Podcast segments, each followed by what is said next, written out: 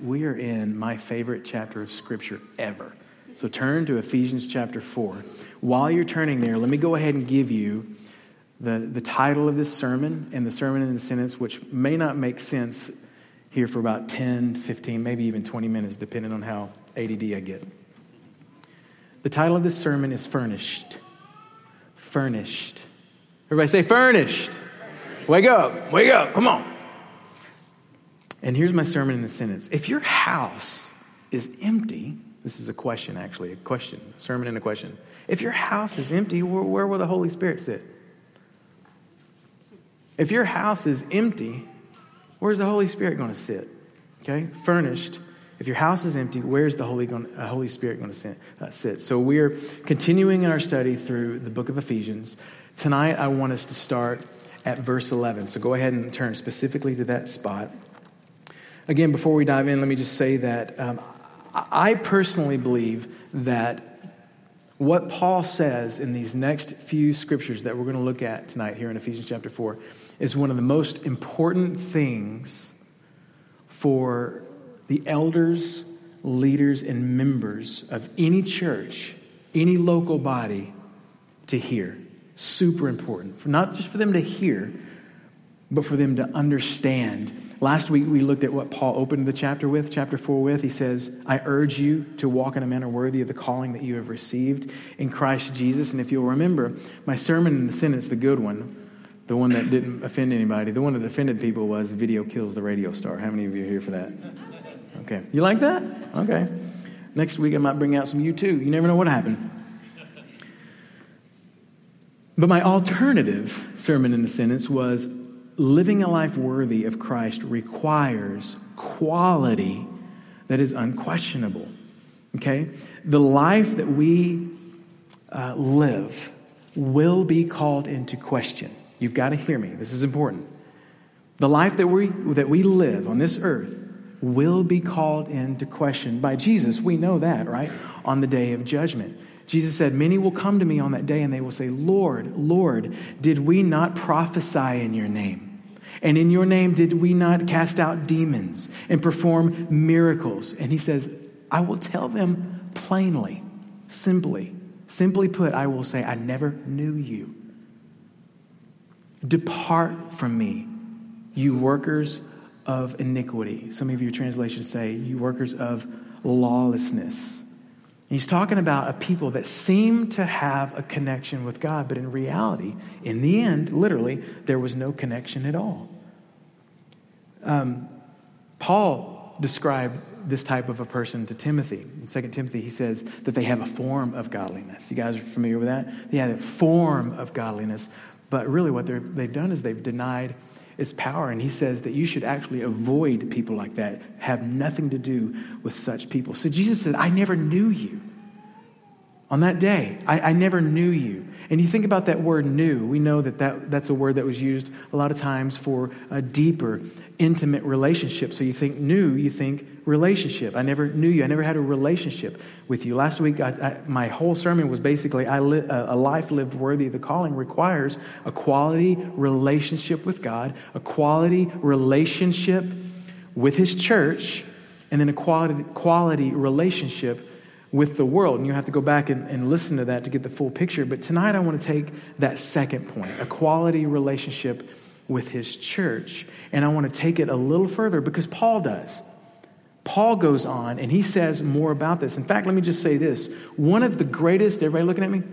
One of the greatest measurables, one of the greatest relationship measurables that God uses as a point of reference in our lives. Okay, as he judges, as he watches, one of the greatest relationship measurables in our lives is his church. Now, you have to hear me. His church. And I'm talking about the church at large, the church universal, the church across the globe. But I'm also talking about, obviously, and insert this here for tonight, the local church. Because the local church, one that's submitted to the Holy Spirit, is what God uses to increase the qualities that he's looking for in its members. Did you hear that? Should I repeat that? A local church, the local church, one that's submitted to the Holy Spirit, is what God uses to increase the very qualities that he's looking for in a relationship with him, in its members. This is huge. This is important. Jesus will call us in the way that we lived out on that day, on the day of judgment. Okay, but listen, he delegates authority to men who are gifted to call into question our lives every day. If you think about it, he's going to call us into question on that day. But the design, his design is that we are called into question every day. And that can certainly be by anybody other, church leaders. My wife calls me into question all the time, and I probably ought to start calling her into question, but I don't. I'm kidding. Look what Paul says. Let's look at verse 11, and then we'll extract some things. Paul says, and he gave some. I hate to stop this soon after only three words, but let me give you some insight into those three. He is Jesus. Everybody say, he is Jesus. Okay? Gave. Everybody say, gave. Listen, what he's saying that Jesus gave are wonderful gifts of leadership to his body. Okay? And the sum that he's talking about are men and women. Okay, let me just clarify that. Men and women. He gave men and women, some as apostles, some as prophets, some as evangelists, some as pastors, some as teachers. Let me read that again. Some as apostles, some as prophets, some as evangelists, and some as pastors and teachers. Now, some people call this the fivefold ministry because there's five things listed. Other people feel like there are only four roles because there's not a sum before teacher. You guys saw that there's some apostles, some prophets, some evangelists, some pastors and teachers. So some believe that there's only four, that pastors and teachers is actually one or two roles in one. That is, so there's four. To me, it doesn't matter. I don't think there's a whole lot of significance in that. So however you want to look at it is just fine with me. I am not actually going to take the time to dive into these roles right here. It's something you can very easily do on your own, but I do want to give you these simple definitions that I found this week. A simple definition of apostle is a dream awakener. Oh my goodness. A simple definition of a prophet, a heart revealer. Simple definition of an evangelist, a storyteller. What story does an evangelist tell? The gospel, the good news. Amen? Oh, really? Amen? Come on, people, this is way better than the amens I'm getting. And I'm not just saying that because I need you to do it, but because you should be doing it. This is good. Ow. Listen, apostles, dream awakeners. Prophets are heart revealers. Evangelists are storytellers. Pastors, I love this, soul healers. And teachers are light givers. Scripture says that the truth is the light. That's why we lift this up every week, to let our lights shine. Amen? I really like these descriptions. And these are gifts that God graciously gave to his body. These aren't the only gifts. If you look in Scripture, if you look in 1 Corinthians chapter 12, if you look at Romans chapter 12, he lists other gifts. Some of them are similar, but there's all kinds of gifts. In fact, if you look a little bit earlier here in Ephesians chapter 4, he says, to each one of us, grace has been given according to the measure of the gift of Christ. He just went from talking about what we all have in common, right? He says, one body, one spirit, one hope, one Lord, one faith, one baptism, one God, and one Father of all, who is over all and through all and in all, okay?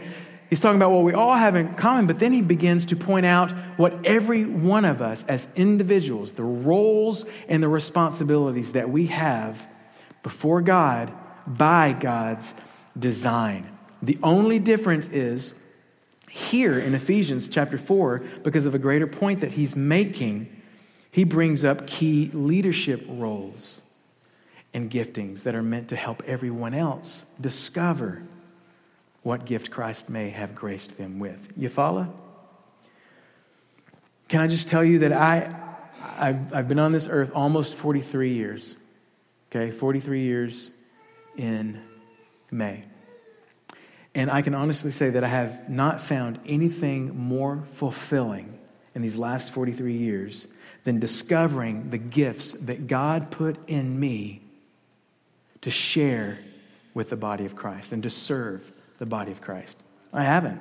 And listen, I got saved when I was 19, okay? And really started coming towards the Lord when I was 17. Listen, at 17, I could run a 430 mile, okay? I could kick the apple off of someone's head. You might say, well, why would you want to do that? But the point is I could kick, okay? My heart's desire was to be a Navy SEAL. That was the kind of person that I was, okay? I was really into all of that kind of stuff. Of course, granted, I wasn't a very good swimmer, so I don't know how this is going to work. But that's what my point is I wasn't lacking in accomplishment, okay? I wasn't needing some sort of fulfillment in personal abilities. I had some. I had things that I could, cling to, okay? But then my junior year, just the summer before my senior year, I was out with some friends doing stuff.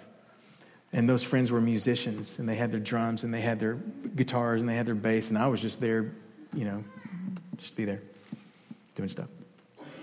And they started playing a Bon Jovi song, and I started singing it, Oh, we're halfway there, oh, living on a prayer. It's kind of a spiritual song if you really think about it.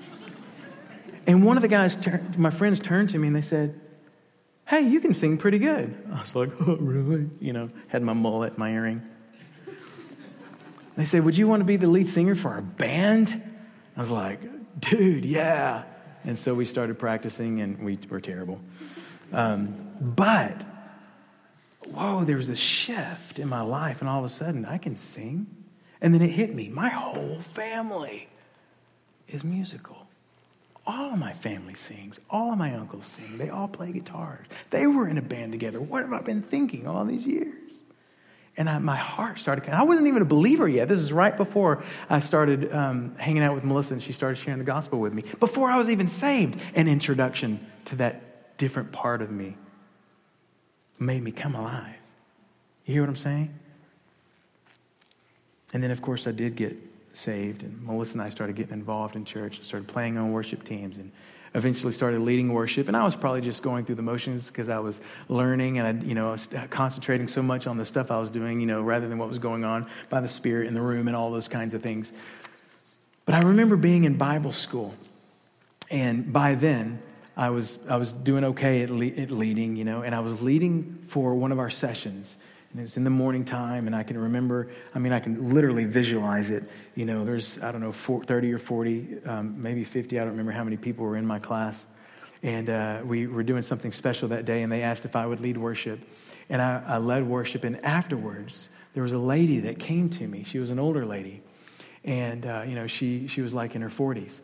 And I was like 22, So I thought, wow, this lady can actually walk. And anyway. But she came up to me and she said, I just want you to know when you were leading worship, I saw this light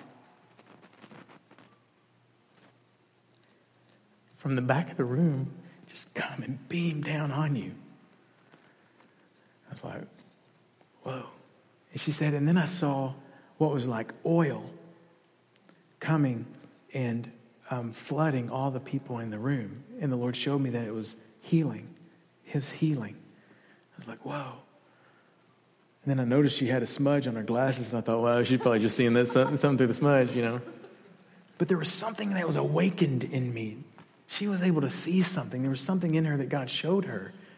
And then for years and years and years, I led worship. I led worship for churches and on staff and doing all kinds of stuff. But then one time, soon after that, I was asked to be a youth pastor. Melissa and I were invited to be youth pastors. And I'm like, wow. We had worked with youth, but I'd never taught the Bible, barely read the Bible. But we were given the opportunity. I said yes. And over the next 7 years, realized, oh, I'm not just a musician. And I began discovering that I'm a pastor. and a teacher. Amazing. I still did some worship. But I'm telling you, the way that you come alive when you start discovering those things, you know?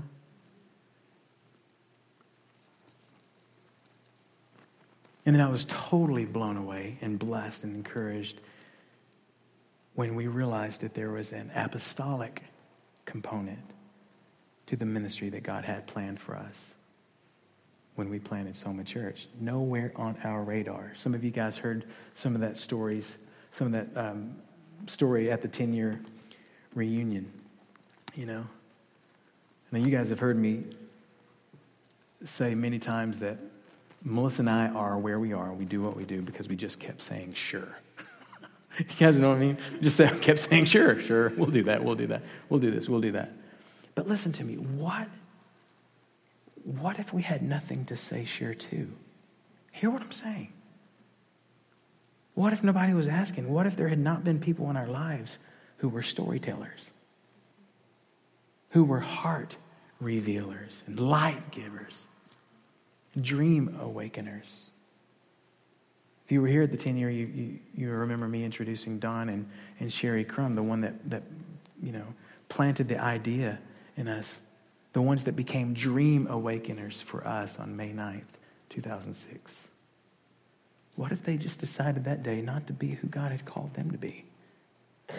I don't know, but I'm sure glad that day someone was in the flow of awakening dreams. Paul says, and he gave some as apostles, and some as prophets, some as evangelists, some as pastors, some as teachers, for the equipping of the saints, for the works of service. Some of your translations may say the works of ministry, to the building up of the body of Christ, until we all attain to the unity of the faith and of the knowledge of the Son of God, to a mature man, to the measure of the stature which belongs to the fullness of Christ. As a result, we are no longer to be children, tossed here and there by waves and carried about by every wind of doctrine, by the trickery of men, by craftiness and deceitful scheming. But speaking the truth in love, we're to grow up in all aspects of him who is the head, even Christ, from whom the whole body, being fitted and held together by what every joint supplies, according to the proper working of each individual part, causes the growth of the body for the building up of itself in love. Now, let's just be honest. How many believers, how many Christians sitting in the churches, in the pews, really are very concerned, if concerned at all, about things like the works of service, works of ministry? How many people are really concerned about the building up of the body? How many people are concerned about attaining to the unity of the faith? Who's thinking about that? You know, who wakes up thinking, or who thinks about it at all? Who's thinking about becoming a mature man of God or woman of God? Attaining to the measure of the stature of the fullness of Jesus Christ. Who's thinking about that? I'll be honest, not a whole lot. Okay, you with me? But look what he says in verse 14. As a result, we are no longer to be children, tossed here and there by waves and carried about by every wind of doctrine, by the trickery of men, by craftiness and deceitful scheming. He's saying as a result of caring about these things that I just declared as true, that very few people are actually thinking about them, as a result of caring about those things, we are not people who are tossed around by weird, unbiblical ideas, right? Tricked and thrown off course, deceived by people who were sowing lies into our hearts, lies into our minds, okay? It stands to reason. I was reading this today. Earlier this week. It stands to reason that if caring about those things keeps us from being tossed around and deceived, then not caring about those things makes us vulnerable. Isn't that true? Makes us susceptible. Makes us easy targets to be deceived. And there's a whole book dedicated to this whole idea, dedicated to warning God's people about those who scheme ways to deceive the saints. It's the book of Jude. It's only one chapter, but you read it. And you don't have to turn there, but let me just read this because we need this portion of Scripture before we go much further. You ready? The book of Jude, starting in verse 25, I believe, or 17 rather, says, "But you, my dear friends," I love it, my dear friends, "must remember what the apostles of our Lord Jesus Christ predicted. They told you that in the last times there would be scoffers whose purpose in life is to satisfy their ungodly desires. These people are the ones who are creating divisions among you. They follow their natural instincts because they do not have God's Spirit in them.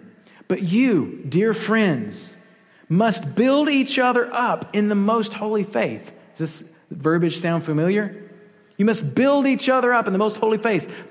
Pray in the power of the Holy Spirit and await the mercies of our Lord Jesus Christ, who will bring you eternal life. In this way, you will keep yourself safe in God's love. And you must show mercy to those whose faith is wavering. Rescue others, snatching them from the flames of judgment. Show mercy to still others. But, listen to what he says. But do so with great caution, hating the sins that contaminate their lives. Now all glory to God, who is able to keep you from falling away and will bring you with great joy into his glorious presence without a single fault. All glory to him who alone is God, our Savior through Jesus Christ our Lord. All glory, majesty, power, authority are his before all time and in the present time and beyond all time. This is an important piece of Scripture, isn't it? Wow! So these are those who have set out, or he's talking about people who have set out to cause division and chaos and to deceive the saints in the church, okay? Jesus called them wolves in sheep's clothing. And he says, Jude says, we've got to build each other up so that this won't happen, so that we won't be deceived. And he says, do this and you will keep yourself in God's love. That's not saying that you will keep God loving you. That's not the thing. You will keep yourself in God's love. You guys see the difference? There's a big difference. He says, be careful as you help those who are wavering in their faith, lest your desires become what their desires are. In other words, their sin desires become yours. You're so close to it. You're not cautious, and all of a sudden you get caught up and wrapped up in the things that they're doing and get drug along. How many of you have seen it happen? It happens. It's happened to some of us. And he says, this kind of intentionality puts you close to God, says very words, who is able to keep you from falling away. Remember, Jesus said, I never knew you. I never knew you. And Jude's saying, you want Jesus to say, I knew this guy. If there's no prevailing desire in you to care about, the unity in the faith and measuring up to the full measure of the stature of those who of Jesus Christ, the measure of Jesus Christ. If there's nothing in you that has a desire to walk as someone who exudes the fullness of Christ, listen to me, surely there is at least a concern about whether or not you exit this life in right standing with God. Surely, at the end of the day, I don't know, some works of ministry, I don't know. Oh, wait, what? Hell? Eternal separation. That one gets our attention, right? That's the one that gets our, like, burning, gnashing of teeth, screaming, right? Horns, tails, pitchforks. That gets our attention. If the others don't, that one usually does. And that may jack with your theology. And honestly, it jacks with mine a little bit. But this is what it says. Jude is very concerned about his dear friends becoming built up believers, mature sheep who not only can spot a wolf, but can protect their friends and fellow sheep from the wolves. That's what he's saying. The whole book designated to it, Jude. And this is essentially what Paul's saying here in Ephesians chapter 4. He says, for the equipping of the saints, for the works of service, the works of ministry, for the building up of the body of Christ, until we all attain to the unity of the faith, the knowledge of the Son of God, to a mature man, the measure of the stature which belongs to the fullness of Christ. As a result, we won't be tossed around and be people who have a form of godliness, but are just denying the power therein. And we become people that Christians are supposed to avoid. Okay, so how do I become a saint? You may be asking yourself, you're hearing this and you're already like, whoa, this didn't sound good. How do I become a saint who isn't tossed around? How do I become a saint who isn't possessing just a form of godliness? A saint that's denying the power of God. How do I become a believer that's growing in the measure of the stature which belongs to the fullness of Jesus Christ? First of all, let me say this. Remember what I said earlier. One of the greatest relationship measurables that God uses as a point of reference in our lives is his church. Okay? So the first thing you have to have, and I know there's people visiting here and some visiting from out of town, and you have churches, or maybe you don't have a church wherever you come from. But let me tell you, that's where it starts. If you don't have a church, I don't even know what's going to happen for you. Because one of the measurables, relationship measurables, remember we said he uses the church to develop the very things that he's looking for in the members of the church. It's just the way it is. It's by his design. Okay? So you have to belong to a church. But listen, you have to belong to a church that is committed to the calling of the church. Not hints at it, not has it on their billboard sign or on their website, on their vision statement page, but one that you can tell is truly committed to the calling of the church. You guys understand what I'm saying? Huge importance. So if you're here and you're part of the church, hopefully we resemble that, you know what I mean? But if you're not and you're looking for a church or you're from out of town visiting, make sure that that's the church that you belong to, especially if you're looking for one. Interview them. Interview that church. You ask them questions. Talk to other people. Don't let them just interview you. How much money do you make? What kind of car do you drive? Where you want to sit? You interview them. Tell me about your church government. Tell me about how you disciple people. Tell me about how you connect. How do you do missions? You guys hear what I'm saying? You ask questions. It's important. Huge. Huge. Oh, sorry, that was loud. He says, for the equipping of the saints for the works of service, the works of ministry, to the building up of the body of Christ. Okay, how do you know if that church is committed to its calling? How can you tell? How do you know? We're going to focus in on one word, okay? So look down at your page, Ephesians chapter 4, verse 12. It says, the equipping of the saints. That word equipping, some of your versions might say the perfecting of the saints. Okay? And that's okay, because the Greek word is actually, I won't try to pronounce it, but here's what it means. Perfecting. It means perfecting, but it also means complete furnishing. I love this. Isn't that good? Complete furnishing. Making sure it's completely furnished, not halfway furnished, but there is a lamp in that corner where the light is dull. There is a bed in that bedroom. You don't have to sleep on the floor. You guys picking up what I'm laying down? That's what it means. Perfecting, a complete furnishing. It comes from a word that means to fit or to outfit or to make something sound, okay? I love this, okay? So I want you to think about this. In 1 Peter 2:5, we reference this scripture all the time. It says that God is building us into a spiritual house. You guys see that? In 1 Corinthians 2, chapter 5, it says that we are being built up into a spiritual house, that God is doing that. We are being built up as a spiritual house. 1 Corinthians 6, verse 19, we know what it says, that we are a temple of the Holy Spirit, right? Okay, so 1 Corinthians 6:19 says the Holy Spirit lives in this house.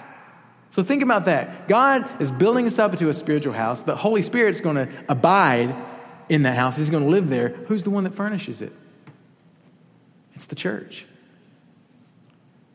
By way of the Holy Spirit. The Holy Spirit is the one that leads and anoints and does that. But it's the church that is outfitting this house. This house right here, this is a temple of the Holy Spirit. And Paul says that there have been gifts given to men and women for the purpose of making sure this house is fully furnished. You guys see that? Remember what we said. If your house is empty, where's the Holy Spirit going to sit? The Holy Spirit is at work in our lives, accomplishing the work of God and the works of Christ in our lives, right? He does that by working in us and through us. But if we don't know what our giftings are or what we're supposed to be doing, or we don't care, then that's not happening. And God's like, well, that's not what I had in mind when I designed that house. I put the window measurements right over there because I was thinking the couch would go there. You guys hear what I'm saying? I remember one time, Melissa and I, when we first got married, we were so poor. We were so poor, there wasn't even an O and an R at the end. It was just po. We were po. And we had a little jar when our life groups would come over and people would come over. We're like, we're going to take advantage of this. We had a couch fund. And it said, big old pickle jar, and it said couch fund. Remember that? And we put into it too, so we weren't just, so people would put in, oh, you got a couch fund. Oh, we'll help you with that. And we eventually got that couch, right? And then we eventually gave that couch away. But then we bought another couch. I don't know why I'm telling this story. It's not my notes. But we bought another couch. We were talking about this just the other day about how we have a couch in our house that is so old. We bought it 16 years ago. Okay, this brown couch, and she was like, we can't get rid of that couch. We were talking about how anointed that couch is because we've done so much marriage counseling on that couch. We've done all kinds of ministry on that couch. We've, I've probably slept on that couch with a baby on my bare chest, hundreds of times on that couch. I remember when we got that couch. The first week we got that couch, we were youth pastors at the time, and there was a kid named Gus. Gus was not raised well. Because he came into my house, and the first thing he did was a cannonball on that couch. And you just heard the clunk. The couch was never the same. That's the first way we got it. It still kind of has this little weird rock to it in a certain spot where Gus's cheeks bore down. Oh, you remember that? Oh. Anyway, we still got that couch. We were talking about how we're going to get a new couch, but that couch is not going anywhere because God used that couch. We used that couch. There's an anointing on that couch. That couch is going to go in my office when we get a new couch. You hear what I'm saying? But listen, God has couches and chairs and end tables and whatever. Fill in the blank. Some of you that like all that decorating stuff, think about it. All those things are necessary. That's why you're always over at the store buying stuff. If your house is empty, where would the Holy Spirit sit? And I'm going to give you a few things really quick. This is really quick because this isn't rocket science. It really isn't. How to furnish the temple of the Holy Spirit. Are you ready? I'm just going to tell you what they are, and then I'm going to retell you, and then I'm going to tell you one more time. 3 words: encourage, equip, and power. You looking for a church that's committed to its calling? Let me ask you something. Are they encouraging? Do they equip? Do they empower?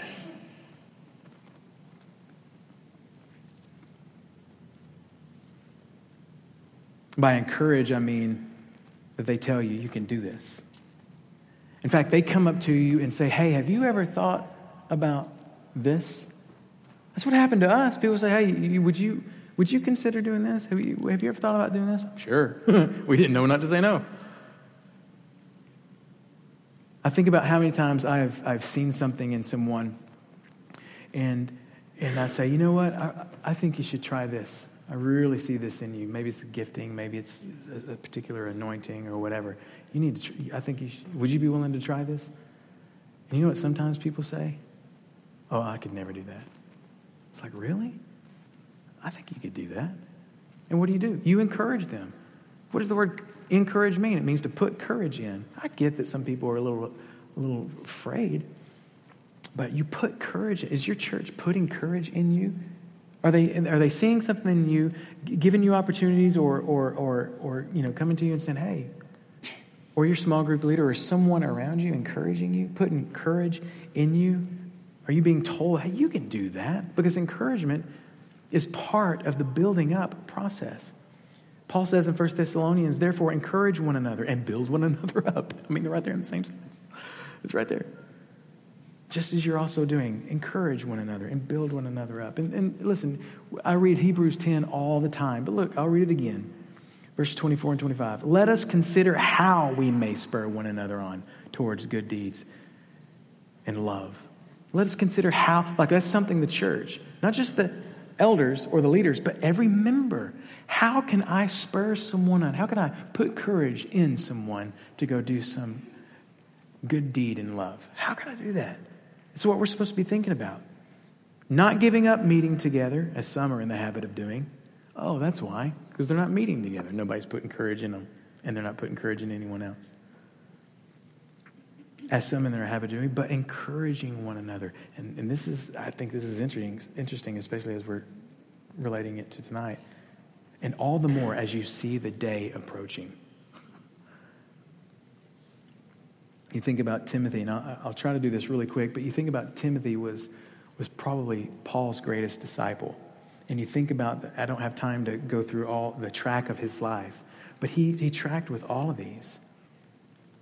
One time he told Timothy, don't neglect your gift. Don't neglect your gift, which was given to you through prophecy.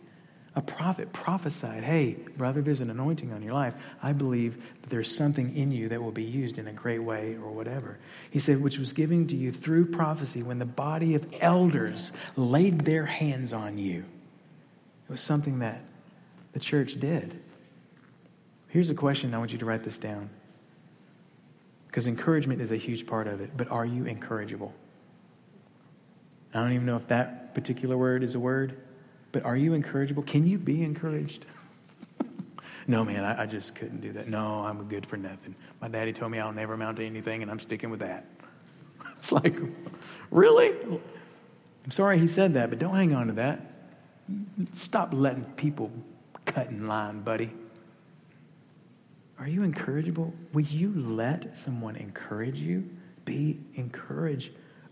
Encourageable. The next one is equip, remember? What does that mean? It just means to be trained with the right tools. It's about training. It's about equipping. It's about training. Remember what Paul told Timothy, again, one of his greatest disciples. He says, you've got to be faithful and remain faithful to the things you have been taught. Timothy was trained. He traveled with Paul. He says, you know they are true, for you know that you can trust those who taught you. Equipping. And listen, equipping is a difficult one because there's so many things that you could be equipped for. But the bottom line equipping is always the word, worship, being encouraged, challenged, rebuked, even if necessary, to put aside the deeds of the flesh and cling to the Spirit. There's all kinds of equipping. But let me ask you this, or actually you ask yourself this, am I encourageable? It's a different word. This one actually, I think, is in the dictionary. Am I encourageable? You know what encourageable means? You can't be taught anything. It doesn't matter what they say. You ain't going to change. They can't sow into you. Why? Because you're encourageable. God's heart is to equip you, to put the right tools and training in your hand, but you're encourageable. Another way to say that is you're not teachable. Are you teachable? Am I teachable? Ask yourself, am I teachable? The character of teachability is the greatest asset to a human being. Can I say that? The character of teachability is the greatest asset to a human being. Because we're capable of so much. But are we encourageable? I'll let the Lord deal with you on that if you are. The third thing is to empower. Encourage someone. If they say, yes, I think I'll try that, then you equip them. Give them the tools. Do everything within your power to get them ready for whatever that is. But at some point, you got to let them go. You got to release them. You got to empower them. You have to either give them an opportunity or look for them an opportunity. Or if they come to you with an opportunity, you got to say, yes, this is the time. Just like Paul did. 1 Timothy 1, 3 and 4, and then later in 18, I'm going to read all this together. He says, as I urged you on my departure to Macedonia, you should stay on at Ephesus to instruct certain men not to teach false doctrines. He gave them a big job. That's why later on he says, hey, don't let anyone look down on you in your youth. Right? He also says, hey, God hasn't given us a spirit of fear, but of love. What is it? Love, sound mind, and power. That's the one. See? Empower. Or devote themselves to myths and endless genealogies which promote speculation rather than stewardship of God's work, which is by faith. He says, Timothy, this is verse 18 of chapter 1. Timothy, my child. I love this, you guys. Timothy, this is what a church should be. We should hear this from our churches, elders, leaders, or members. It doesn't matter. Don't always look to the elders and leaders and pastors, by the way, for every little thing you need. Sometimes it comes from members. That's why we're one body, but we're many members. And that's why God, the Holy Spirit, distributed those gifts just as he determined, because you never know where your encouragement or your equipping might come from. It might not come from me. It might, but it might not. You hear what I'm saying? Okay, that was a side note. Look what he says. Timothy, my child, I encourage you with this command in keeping with the previous prophecies about you, so that by them you might fight the good fight, holding on to faith and a good conscience, which some have rejected and thereby shipwrecked their faith. He says, I entrust you with this command. In other words, I'm entrusting the church of Ephesus. And you have to realize this is one of Paul's best churches, and he entrusted it to his best disciple, one that received encouragement, one that was teachable. And he says, I want you to take this thing and fight the good fight of faith. My question to you on this one, are you fighting the good fight? Are you fighting the good fight? Like, what does this look like here in context? It's someone that is understanding, operating in, and doing something in their gifting. They're serving. They are not just standing around with a half-hearted heart towards these things that we talked about, building up the body.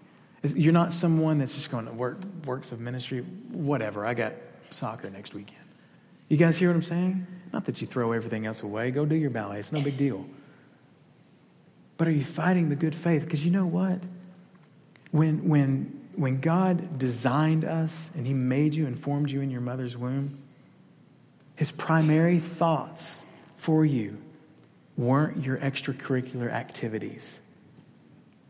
It was a design for the body of Christ, to be in it, to be transformed in it, to be furnished by it, so that the Holy Spirit would have somewhere to sit in your life. And I tell you what, when the Holy Spirit has a place to sit in your life and in your house, your life looks a lot different.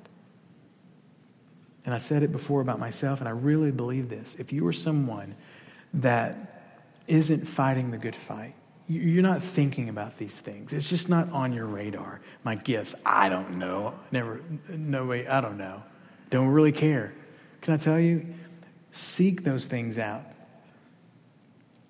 Figure it out. Like begin asking God, because you will never be more fulfilled than when you were functioning in the role that God designed you to in the body of Christ. Well, Tony, you're just saying that because you're a pastor.